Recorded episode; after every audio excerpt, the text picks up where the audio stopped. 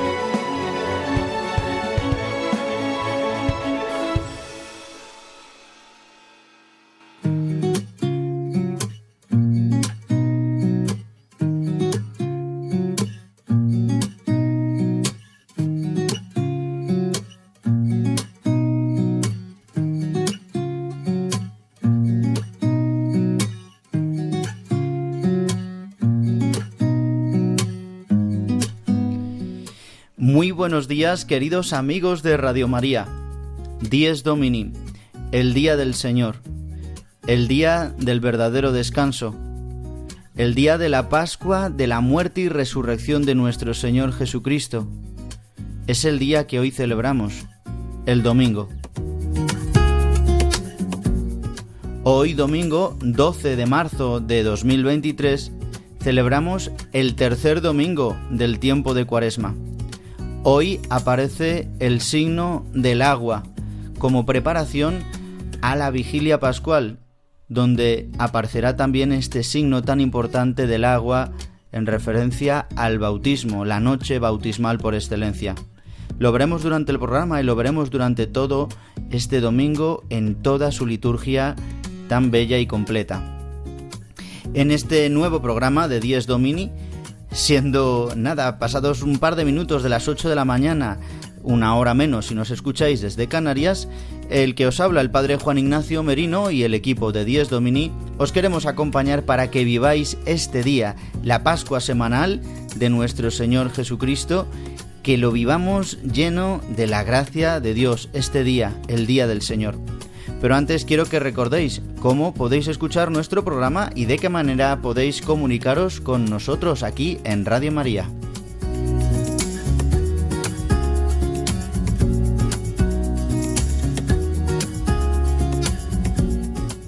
Queridos oyentes, para escuchar nuestro programa Dies Domini lo podéis hacer en directo todos los domingos de 8 a 9 de la mañana, una hora menos en Canarias, a través de la frecuencia de Radio María de tu localidad.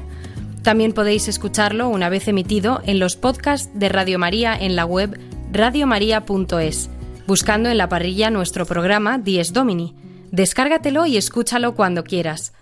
Además, podréis escucharlo a través de las plataformas digitales Spotify, Apple Podcast y Google Podcast, suscribiéndoos para escucharlo todas las semanas. Si queréis poneros en contacto con nosotros, podéis hacerlo a través del correo electrónico diesdomini@radiomaria.es. Repito, diesdomini@radiomaria.es, al cual podéis enviarnos preguntas, sugerencias o cualquier comentario. Feliz día del Señor.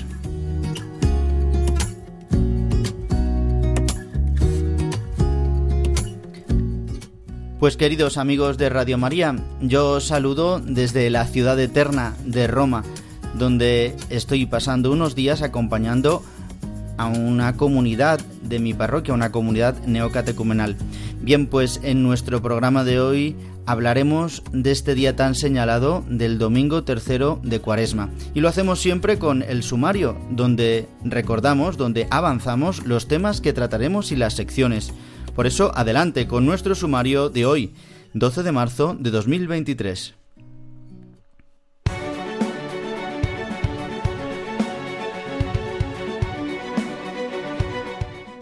El sumario de Dies Domini.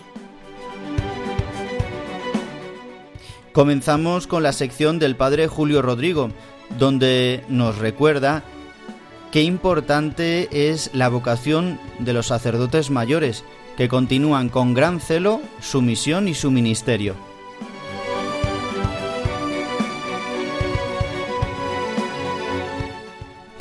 Tendremos como siempre un momento de oración al inicio de nuestro programa y puntualizaremos algún detalle sobre este domingo tercero del tiempo de Cuaresma, así como el comentario de la palabra de Dios tan importante en este domingo, el texto de la Samaritana.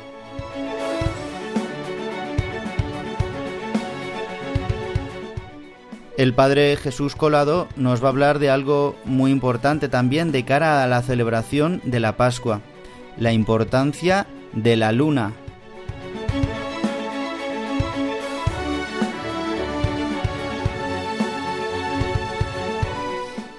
Y además de tener también, como siempre, un momento musical, intentaremos explicar por qué es tan importante este tercer domingo del tiempo de Cuaresma para los nuevos, para los catecúmenos, para los que van a ser bautizados en la vigilia pascual.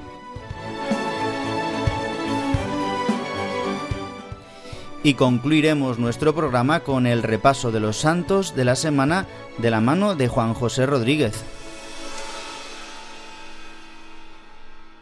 Y damos comienzo a nuestro programa con la primera sección, como siempre, de la mano del padre Julio Rodrigo, que nos trae, en este caso, una anécdota que nos edifica porque nos habla sobre la importancia de los sacerdotes mayores, que nos dan ejemplo de vitalidad y que nos dan ejemplo de celo apostólico. Le escuchamos.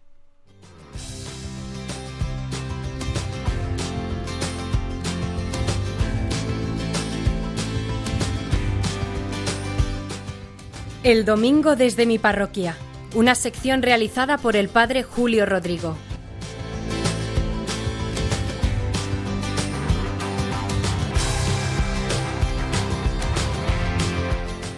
Muy buenos días y muy buen domingo a todos los que escuchan Radio María, este programa del Día del Señor. Miren, a principios de febrero estuve en Roma en un encuentro para sacerdotes del movimiento de los focolares yo creo que ya he hecho referencia en este programa a ese encuentro. Fueron unos días estupendos, de reflexión, de oración, de retiro, luego prolongados el fin de semana para dar un paseo por esa bella ciudad de Roma. Vinieron sacerdotes de Europa, también algunos sacerdotes de otros continentes que residen en Roma, y fue una ocasión maravillosa para conocernos más e intercambiar experiencias. Un día, mientras esperaba en la cola del self-service para comer, me llamó la atención la fuerza y la vitalidad de un sacerdote italiano de los alrededores de Roma. Ahora no recuerdo exactamente la ciudad de donde me dijo que era y donde vivía. Él iba regalando evangelios del año 2023, con comentarios suyos. Eso sí, antes de regalarlo preguntaba, ¿vas a leerlo? Si vas a leerlo, te lo regalo. Si no lo vas a leer, no te lo regalo porque mejor que lo aproveche otro. Que cuestan su dinerito, añadía imprimir todos estos evangelios. Nos contó que seguía de capellán en un hospital de los alrededores de Roma y que celebraba diariamente allí y atendía a los enfermos. Él añadió que la acción pastoral fundamental que realizaba era regalar estos evangelios, que eran trimestrales y que era la ocasión para acercarse a las personas, entablar conversación con ellas, hablarles de la palabra de Dios, que es Cristo, y animarles a que la leyeran, porque estaba convencido del fruto que produce la palabra del Señor, cuando se lee con un corazón pues abierto, generoso, que va calando ahí, como dice la escritura, como esa lluvia fina que cae a la tierra y produce su fruto.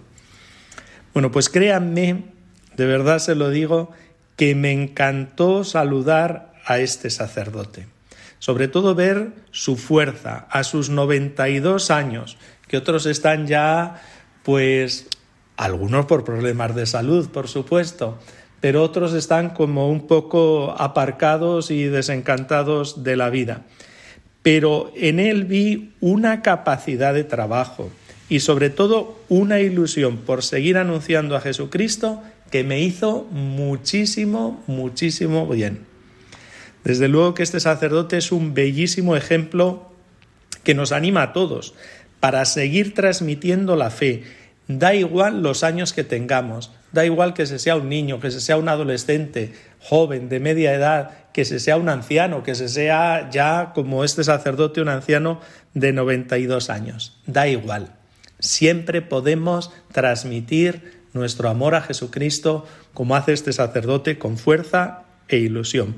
Porque de esta tarea de anunciar al Señor, de continuar con su obra, nunca nos podemos jubilar. Nada más, que pasen un feliz domingo y nos volvemos a escuchar la semana que viene. Desde mi parroquia, una sección realizada por el Padre Julio Rodrigo.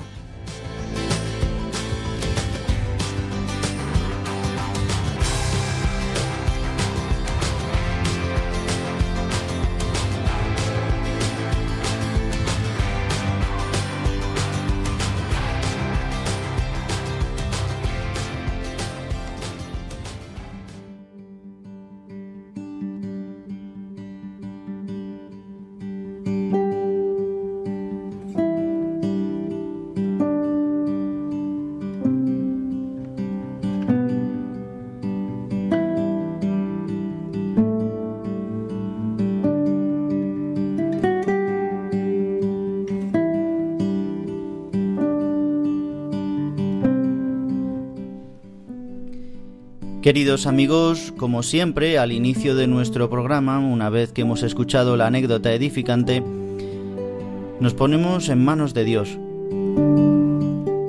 Le damos las gracias por este nuevo día.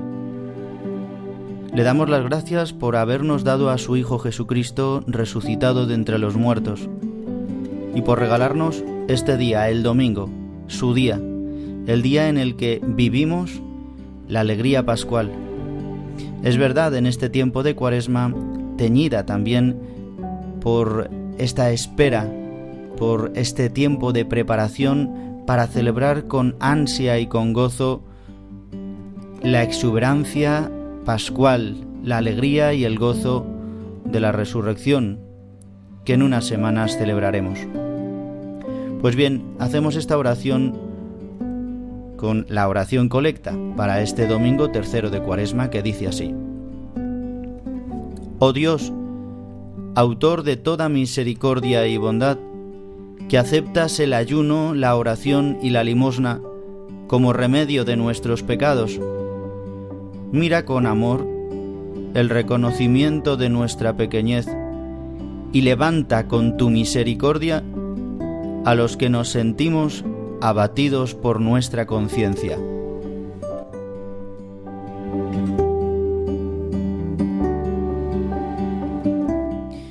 Nosotros, queridos amigos de Radio María, vivimos este tiempo de penitencia, el día el tiempo de Cuaresma. Hoy en el día del Señor la penitencia se disminuye, desaparece porque es el día de la resurrección, pero decimos que estamos en este tiempo de cuaresma donde con las armas que nos da la iglesia, el ayuno, la oración y la limosna, dice, dice Señor, te, autor de misericordia y de bondad, que aceptas estas tres armas como remedio de nuestros pecados, mira con amor el reconocimiento de nuestra pequeñez.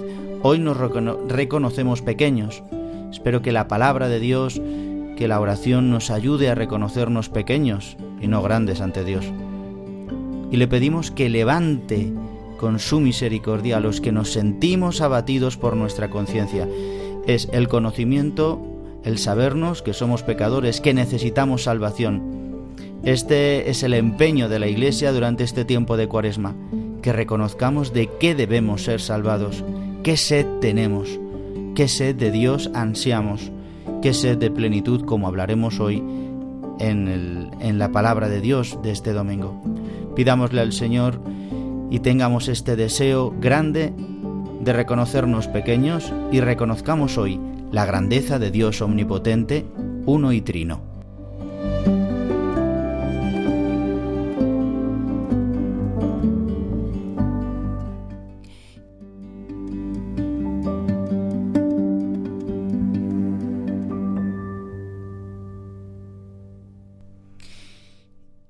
Y a continuación, en nuestra sección sobre la liturgia, el Padre Jesús Colado, desde Japón, nos va a hablar de la importancia de la luna para situar la celebración de la Pascua. Estamos en este tiempo preparatorio hacia la vigilia pascual, hacia el triduo pascual. Nos va a hablar de por qué la Iglesia sitúa esta fiesta eh, respecto a la luna. Le escuchamos.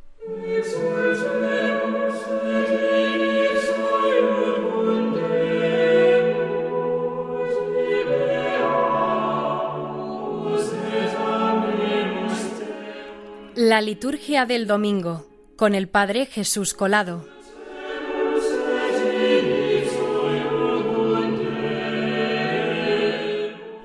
Muy buenos días a todos los oyentes de Dies Domini. No sé si han mirado el cielo últimamente, pero habrán visto en los últimos días cómo hemos tenido luna llena. Y esto me ha llevado a pensar en que quizá será bueno recordar el por qué nosotros tenemos la fecha de la Pascua que cambia cada año y que no es un día fijo como si es el 25 de diciembre, la celebración del nacimiento del Señor. Esto es así porque depende precisamente de la luna, de la luna llena. Nosotros celebramos la Pascua la primera luna llena de primavera, y por eso cada, cada año cambia y no tiene una fecha fija. Esto tiene todas unas, unas connotaciones históricas bastante eh, complejas en las cuales no vamos a entrar, pero sí vamos a explicar una pequeña cosa, y es por qué la luna llena y por qué la luna llena de primavera. Y esto es así porque la Pascua, la Pascua judía, también se hace en la primera luna llena de primavera. Solo que los hebreos tienen un calendario lunar y entonces por eso no coinciden todos los años los mismos días. Pero nosotros sí que tenemos claro que eso, y entonces eh, nos ayuda a poder entrar, como entramos siempre en este movimiento de, mímesis, en toda la, la, Semana Santa, también la misma fecha de la Pascua, nos quiere acercar todo lo posible, incluso con los signos astronómicos, como por ejemplo es la Luna, a el momento, al, al día preciso, a todas las circunstancias precisas de lo que fue la, eh, los días de la pasión, muerte y resurrección del Señor. Esto es así también porque entonces podemos entender mucho más cómo en la vigilia pascual encontraremos la lectura de la salida del, pueblo de Israel de Egipto, del paso del Mar Rojo, y también esta salida, esta Pascua, esta primera Pascua judía, sobre la cual luego después se basa la, la Pascua cristiana, sucede también en la primera luna de primavera. Entonces, es precisamente este, este, esta cadena, digamos, estos eslabones, que nos llevan a ver cómo el paso que hace el Señor de la muerte a la vida también es imagen, mejor dicho, el paso, el, paso del Mar Rojo, el paso de la esclavitud a la libertad, la salida de la esclavitud del, pueblo de Israel de Egipto, se, es, se convierte en imagen de esa salida de la muerte y entrada en la vida eterna que supone la resurrección de Jesucristo. Pero además hay un pequeño detalle más según los estudiosos, la fecha más probable de eh, la pasión, muerte y resurrección de Jesucristo estaría más o menos alrededor del el 7, el 8 y el 9 de abril del año 30 de nuestra era. Y eso hace que este año también coincida con 7, 8 y 9, el viernes santo, sábado y domingo de resurrección, por lo cual podemos vivirlos todos, todos con un poquito más de, podemos decir incluso de, devoción, sabiendo que coinciden también incluso en los días numéricos, repito siempre, si seguimos a, la mayor parte de los estudiosos, y podemos ver cómo todos los signos, los días, el número de los días, pero sobre todo también esa luna, cuando vuelvan a ver miren al cielo y vuelvan a ver la luna llena, estaremos en Pascua. Esa luna ya nos estará anunciando que ya somos libres, que ya hemos pasado con Jesucristo de la muerte a la vida. Que tengan muy buen domingo. La liturgia del domingo con el Padre Jesús Colado.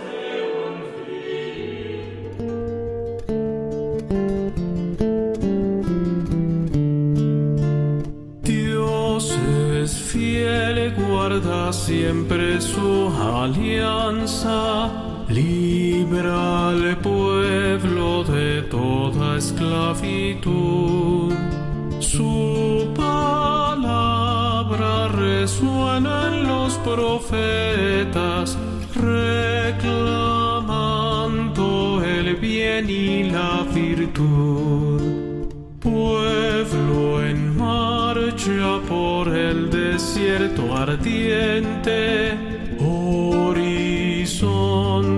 de paz y libertad. Asamblea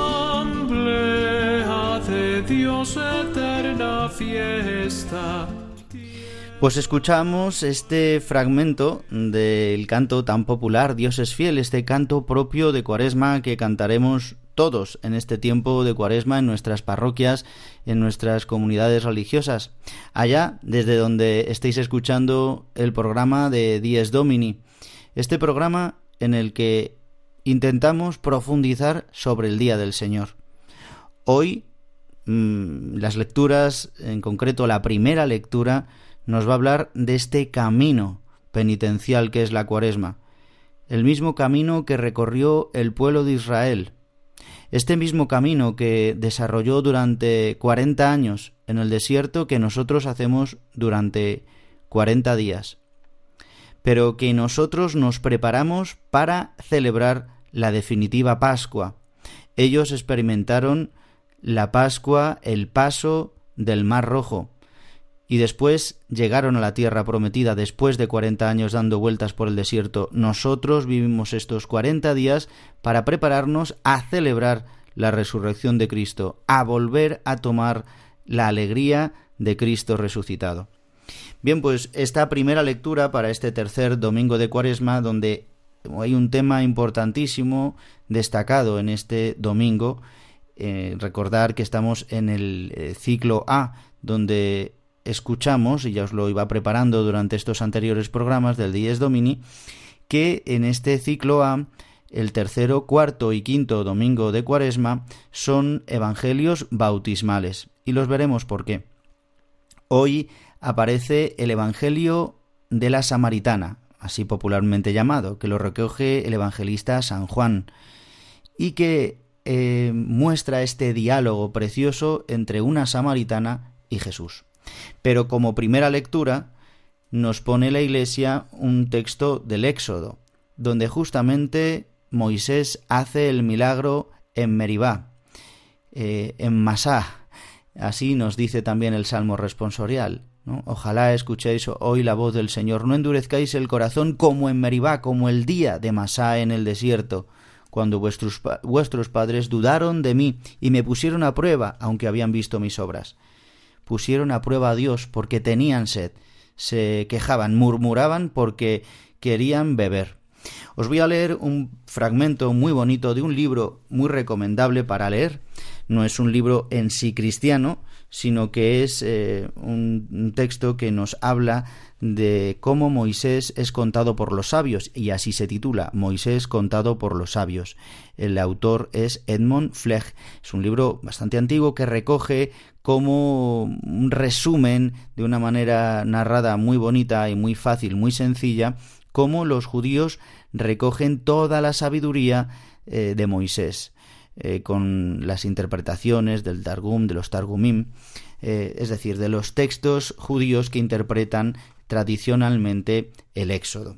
Y justamente se centra en la figura de Moisés y cuando habla en el capítulo de la Ruta de los Milagros, habla de este milagro que se va a narrar en el Éxodo en el capítulo 17, lectura que leeremos como primera lectura en la Eucaristía de este tercer domingo. Lo voy a leer porque creo que es eh, muy, muy ilustrativo, muy bonito y que nos puede ayudar a cada uno de nosotros, porque nosotros somos cada uno de estos miembros del pueblo de Israel del nuevo Israel, porque somos la Iglesia, pero nos podemos identificar con los israelitas que estuvieron en el desierto. Dice así, esta manera narrada como mm, de una manera no, novelada, ¿no? Pero muy bonita. Dice así.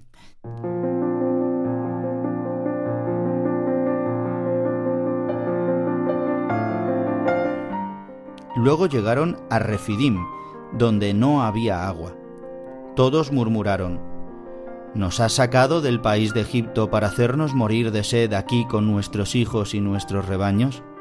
Moisés les respondió, Cuando vosotros me reñís, vosotros reñís a Dios. ¿No veis que Él os prueba como probó a los egipcios?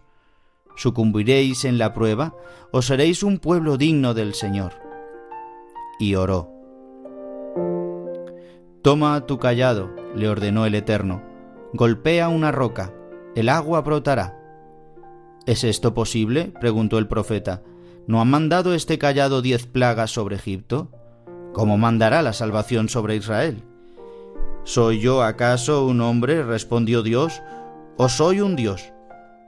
El hombre hiere con el cuchillo y sana con el bálsamo, pero yo con la misma mano mato y resucito, y cuando esta mano hiere, la herida misma es una curación. Entonces Moisés anunció a los hebreos, Dios ha escuchado vuestros llantos, aún os perdona esta vez. Yo golpearé una roca, el agua brotará. Ha descubierto una fuente como hacen los pastores, gritó Datán, y de nuevo nos quiere hacer creer en los milagros. Seguidme, replicó Moisés, vosotros seréis testigos, yo golpearé la roca que vosotros me mostréis. Ellos lo siguieron y le dijeron, Golpea esta roca. ¿Tendremos necesidad de un prodigio cada día? En Egipto teníamos un río que corría sin cesar, beberemos antes que morir de sed. ¿Hasta dónde seguiréis a este hombre que os conduce a la muerte para que le debáis la vida? Ahora bien, Miriam, desde el día que había confiado al agua del río la cuna de Moisés, creía en el milagro del agua. Por esto Dios hizo en su favor otro milagro, el segundo día de la creación. Él había creado una fuente predestinada, la misma en que Abraham dio de beber a sus rebaños después de haberla discutido con el rey de los filisteos, la misma de la que el patriarca había predicho. Las setenta generaciones de Israel calmarán su sed en ella. Miriam tocó en el valle una roca en forma de criba. La roca contenía esta fuente, de ella brotaron doce ríos. A lo largo de estos ríos había árboles que se reflejaban en ellos, hierbas que esparcían sus perfumes. Durante cuarenta años, por todos los sitios del desierto por donde los hebreos caminaban, los seguían los doce ríos brotados de la fuente de Miriam. Cuando se detenían, se detenían los ríos. Cuando reanudaban la marcha, los ríos los acompañaban. Y desde aquel día, los hebreos no conocieron más la sed.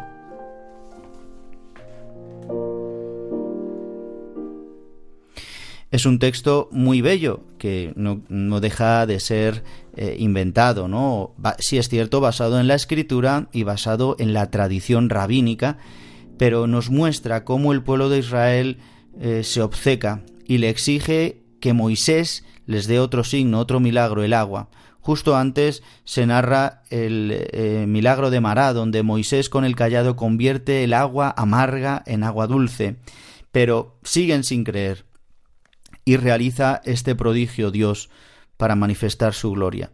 Sabemos también por la tradición que justamente porque Moisés duda en este momento y cuenta una de las eh, interpretaciones del, Targum, de los Targumín, de las interpretaciones judías, que, golpea dos veces la roca y que por eso no entrará en la tierra prometida. Y de igual manera también otra interpretación habla de que no es que lo golpeara dos veces es que lanzó el callado enfadado murmurando contra el pueblo y que por eso Moisés no entró.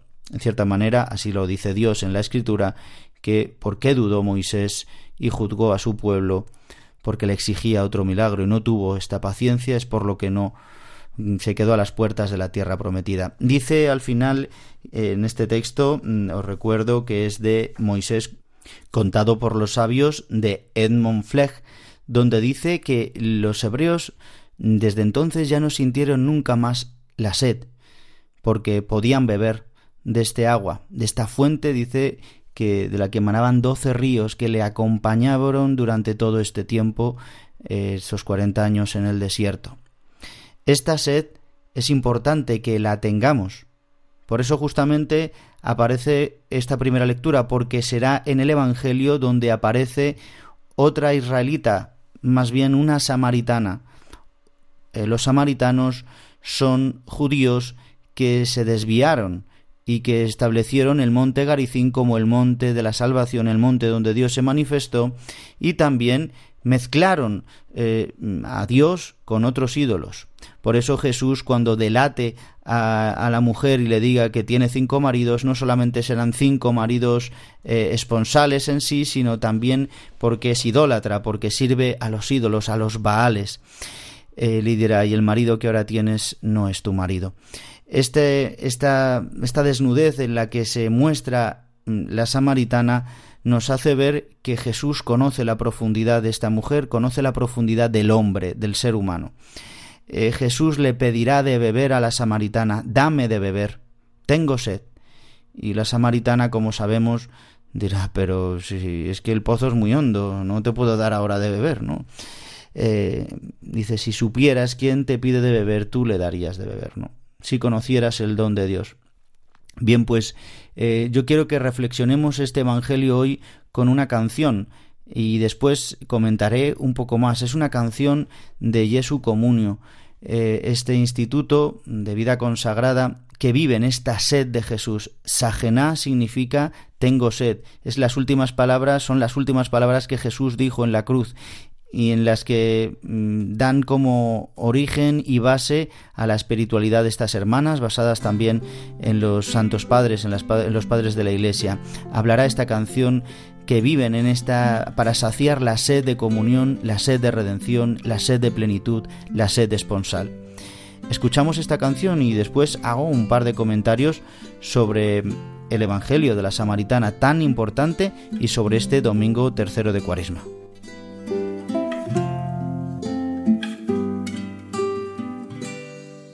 El sediento nos llama una vez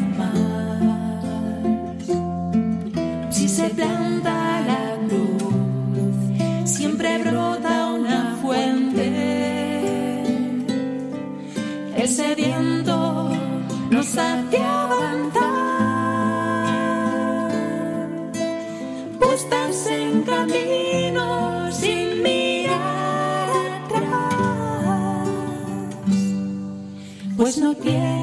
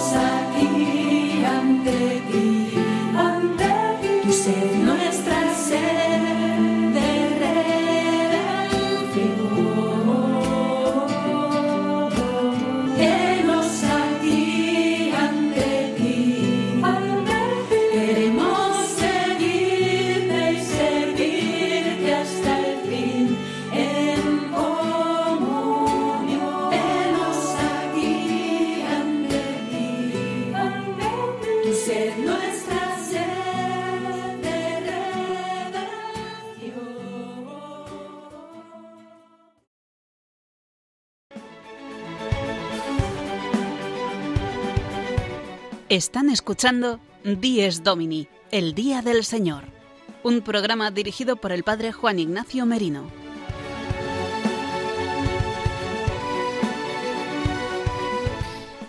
Y queridos amigos, continuamos en Dies Domini y acabamos de escuchar eh, esta canción Enos aquí, que resume la vida de consagración que llevan las hermanas de Jesu Comunio. Estas hermanas de vida consagrada, este instituto eh, que viven la esponsalidad y que viven la sed de Dios, la sed de Jesucristo por los hombres, por el amor de los hombres y a la vez eh, son una respuesta ante la sed del mundo. Y es de lo que queremos hablar hoy a través del Evangelio de la Samaritana que escucharemos en la, en la misa de este domingo. Este Evangelio eh, nos lo desgrana muy bien mm, San Agustín, entre otros padres de la Iglesia. Y quiero coger un texto del profesor Juan José Ayán, este gran maestro sobre la patrística, bueno, sobre la vida cristiana, pero gran experto en los padres de la Iglesia. Y en un librito, justamente, en donde eh, realizó varios re- retiros o meditaciones sobre la vida de este nuevo instituto Jesu Comunio, en un libro que se llama Qué bueno es sentir sed de Dios. Y hace referencia sobre esta canción, claro, porque esta canción es posterior, está tomado de este texto, y sobre todo el texto de la Samaritana y de la espiritualidad que viven estas hermanas nuestras. Pero quiero leer un fragmento donde eh, este profesor, don Juan José Ayán, hace referencia a las palabras de San Agustín sobre este texto de la Samaritana, y dice así. Dice, San Agustín se pregunta, ¿por qué le pide de beber si inmediatamente le va a decir que él puede dar la abundancia de una fuente espiritual? Y se responde el, el obispo de Hipona. Sin duda tenía sed de la fe de aquella mujer alejada del verdadero Dios, sed de la fe de aquella mujer enferma, de aquella mujer necesitada de salvación. Jesús, dice Agustín, tiene sed de todos aquellos que ha venido a salvar. Y cuando los discípulos llegan al pozo, le ofrecen de comer, rabí, come. Y entonces Jesús comienza a hablar de un alimento que los discípulos desconocen. Mi alimento es hacer la voluntad del que me ha enviado y llevar a cabo su obra. Y San Agustín señala cómo ese alimento de Jesús se identifica con la bebida o el agua de la que ha hablado poco antes a la samaritana. Pues qué belleza que nos explica este gran profesor sobre las palabras de San Agustín.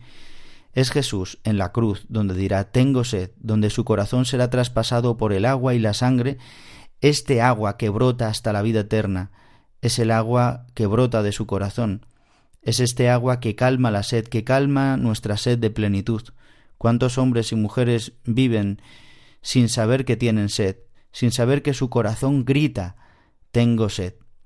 Pues como Santa Teresa también de Calcuta hizo este texto precioso, justamente de este texto también las hermanas de Jesús Comunio tienen una canción que se llama Tengo sed, que otras veces hemos puesto. Pero esta oración preciosa, tengo sed de amarte y de que me ames. No hay nadie para mí más importante. Toda mi vida he deseado tu amor, nos dice Jesús desde la cruz. Esta reflexión, esta meditación que hace Santa Teresa de Calcuta realza muy bien, manifiesta muy bien el amor de Jesús, el amor del Padre. Jesucristo tiene sed de los hombres, de nosotros, de nuestro amor, porque nos ha llamado a la plenitud, porque Él es nuestro Creador. Es decir, que Dios tiene sed de los hombres, mm, yo creo que de una manera desproporcionada quizás como la debe tener el hombre de Dios. Eh, mi alma tiene sed del Dios vivo. ¿Cuándo volveré a ver el rostro de Dios? Pues que podamos tener esta sed verdadera, queridos amigos de Radio María, y podríamos hablar cuánto tiempo sobre este precioso Evangelio que nos ayuda.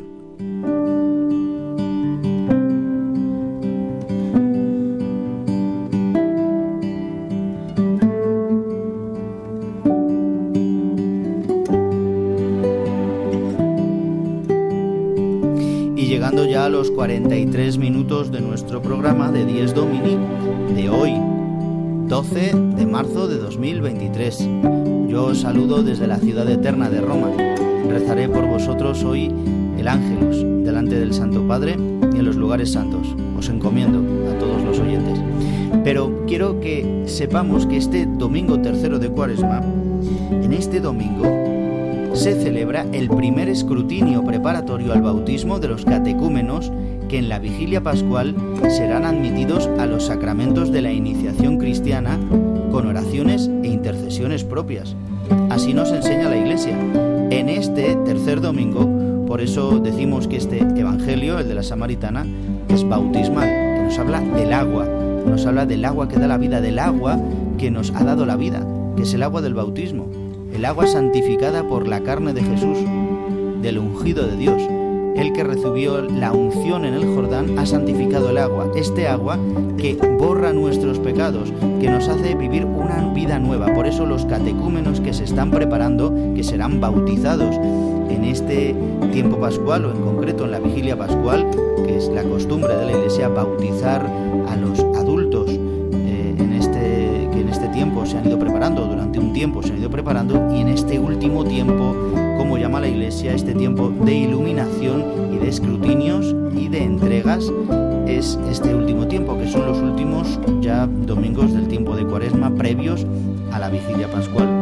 Y en este tiempo en este día de hoy domingo harán este primer escrutinio donde quiero leeros una de las oraciones que hace el obispo o el presbítero el diácono a estos nuevos eh, que van a ser bautizados todavía, ¿no? A estos catecúmenos que están preparándose de una manera ya inminente para recibir el bautismo, para recibir la elección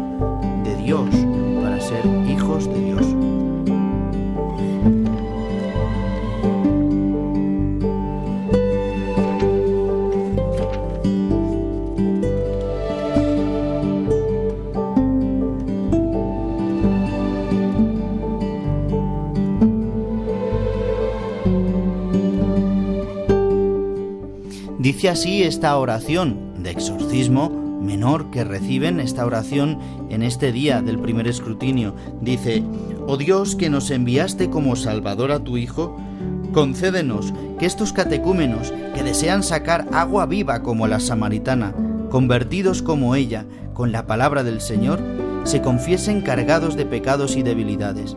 No permitas, te suplicamos, que con vana confianza en sí mismos sean engañados por la potestad diabólica, mas líbralos del espíritu pérfido, para que, reconociendo sus maldades, merezcan ser purificados interiormente, para comenzar el camino de la salvación.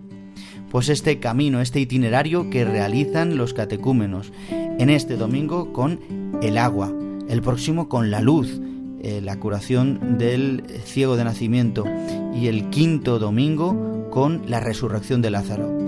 Agua, luz, resurrección y vida. Pues recemos especialmente en este tiempo por los catecúmenos de nuestra Santa Iglesia Católica que serán bautizados en la noche de Pascua.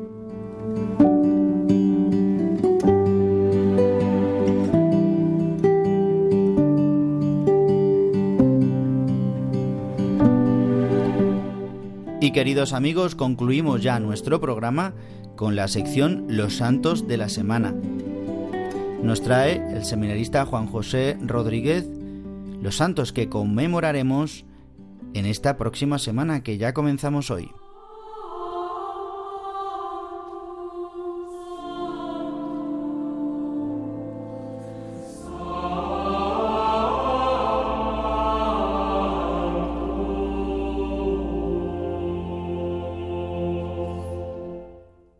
Los Santos de la Semana, con la colaboración de Juan José Rodríguez. Muy buenos días. Comenzamos la tercera semana de Cuaresma y las conmemoraciones de los santos que vamos a destacar las haremos al final de esta semana, los días viernes y sábado. En estos días tendremos la memoria de los santos Patricio y Cirilo de Jerusalén, respectivamente. El 17 de este mes, la iglesia recuerda a Mewin Sukat, nombre con el que San Patricio fue bautizado en el seno de una familia de la Britania romana a finales del siglo IV. El nombre de Patricio sería el seudónimo que él se adjudicaría para firmar sus confesiones que escribió para hacer memoria de los momentos difíciles de su vida y de aquella vocación tan fuerte que le venía del cielo a darse a sí mismo como oblación por los hombres. En este escrito relata cómo fue raptado por piratas cuando era un adolescente. Fue llevado a Irlanda del Norte donde fue vendido como esclavo. También estuvo seis años en prisión y desde estos infiernos vio Patricio la mano de Cristo que descendía con él para sostenerle en el dolor y el sufrimiento y llevarlo hasta la más alta dignidad de ser hijo de Dios con Cristo. Así Patricio, liberado de estas esclavitudes materiales, quiso hacerse esclavo de Dios y de los hombres, ingresando en un convento para después ser ordenado sacerdote. Dios quería que Patricio fuera apóstol de Irlanda y así fue consagrado por el propio Papa Celestino I en el año 432. A Patricio no le importó que su predecesor hubiera regresado de su misión tan solo dos años después de ser enviado. No le faltaban razones, pues el mismo Patricio experimentó la hostilidad de aquella región. Le quisieron asesinar y lo encarcelaron durante sesenta días. No obstante, Patricio encontró en el Espíritu Santo su mayor aliado y fortaleza. Superó las tribulaciones y logró evangelizar durante casi cuarenta años, llegando a convertir a miles de irlandeses, introduciendo la vida monástica y estableciendo allí una sede episcopal. Hasta hoy, Irlanda es uno de los países con mayor número de católicos en Europa. Un apunte llamativo y final sobre San Patricio es respecto a su representación iconográfica, pues siempre aparece con un trébol cogido entre las manos. La tradición cuenta que San Patricio solía explicar el misterio de la Trinidad mostrando el trébol, en el que las tres hojitas están unidas por un único tallo, como en la Trinidad son tres personas en una sola naturaleza. San Patricio murió con más de 100 años y sus restos fueron trasladados y sepultados en la catedral de Down, que desde entonces se denomina Downpatrick, en Irlanda del Norte. Continuamos con los santos de la semana para dar paso a San Cirilo de Jerusalén, cuya conmemoración será el viernes 18 de marzo.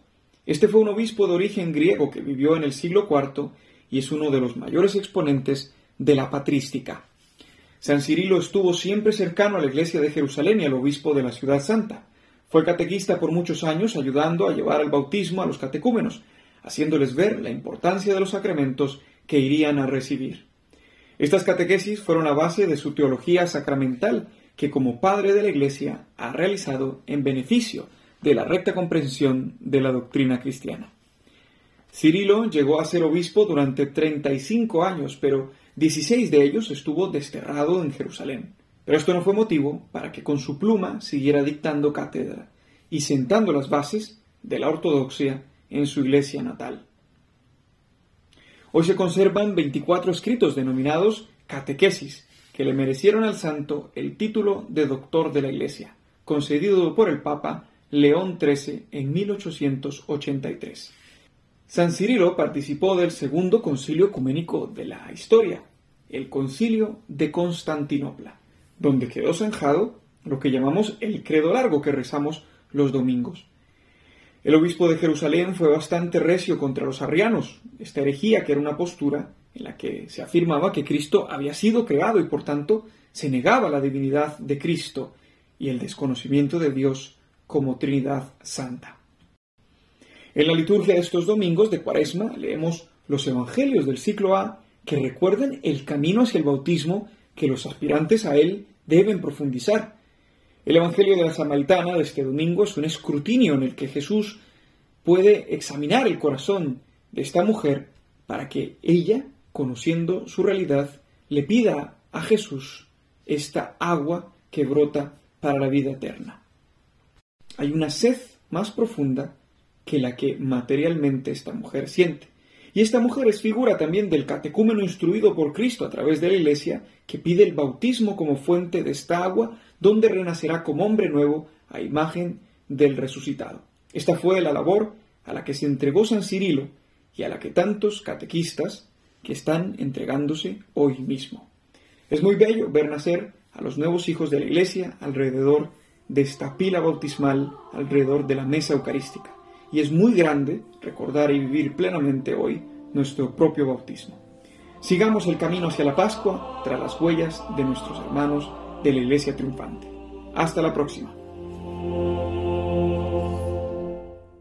Los Santos de la Semana, con la colaboración de Juan José Rodríguez.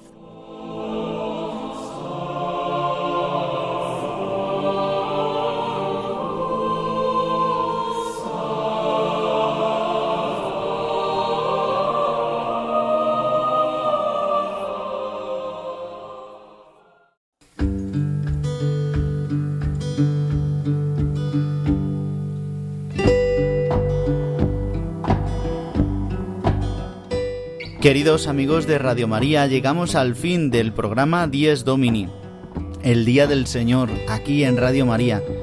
Durante estos 55 minutos, el que os habla, el Padre Juan Ignacio Merino y todo el equipo de Dies Domini, hemos querido que viváis este Día del Señor lleno de la alegría, del gozo, lleno de la profundidad que tiene hoy este domingo tercero de Cuaresma, donde el Señor también nos escruta el corazón para ver de dónde viene esta sed, esta sed de plenitud, esta sed de redención que quiere darnos, esta sed que Él mismo tiene y que ha tenido y que nos ha desvelado en su cruz, derramando eh, sangre y agua para llenarnos con el agua del bautismo, la plenitud de nuestro corazón. Y así salga de nuestro corazón esta fuente de agua viva que brota hasta la vida eterna. Queridos amigos, cerramos el programa de hoy Recordad nuestro correo electrónico diesdomini@radiomaria.es y recordad que podéis volver a escuchar nuestro programa a través de los podcasts de Radio María en radiomaria.es y también a través de las plataformas Spotify, Google Podcast y Apple Podcast. Hasta dentro de siete días. Feliz domingo.